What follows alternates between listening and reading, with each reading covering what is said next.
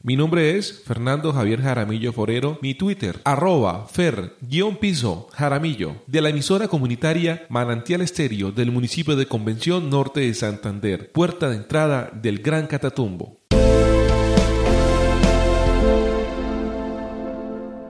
En consideración a lo anterior, el Gobierno Nacional y la FARC-EP acuerdan. Páginas 71 y 72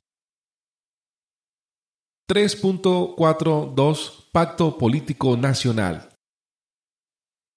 El anhelo del país de alcanzar una paz estable y duradera se funda en el reconocimiento de la necesidad de superar el conflicto armado el gobierno nacional y el nuevo movimiento político que surja del tránsito de la FARC-EP a la actividad política legal se comprometen a promover un pacto político nacional y desde las regiones, con los partidos y movimientos políticos, los gremios, las fuerzas vivas de la nación, la sociedad organizada y las comunidades en los territorios, sindicatos, el Consejo Nacional Gremial y los diferentes gremios económicos, los propietarios y directivos de los medios de comunicación, las iglesias, la academia e instituciones educativas, las organizaciones de mujeres y de diversidad sexual, de personas con discapacidad, jóvenes, los pueblos indígenas y afrodescendientes, las organizaciones de víctimas y de defensoras y defensores de derechos humanos y las demás organizaciones sociales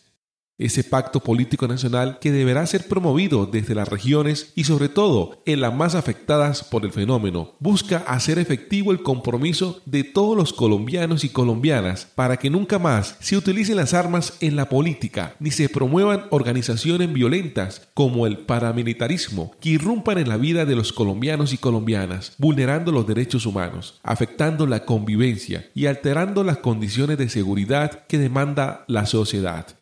En este sentido, el Gobierno Nacional se compromete a poner en marcha el proceso legislativo necesario para incorporar a la Constitución la prohibición de la promoción, organización, financiación o empleo oficial y o privado de estructuras o prácticas paramilitares y a desarrollar las normas necesarias para su aplicación, que incluirán una política de persecución penal, sanciones administrativas y disciplinarias.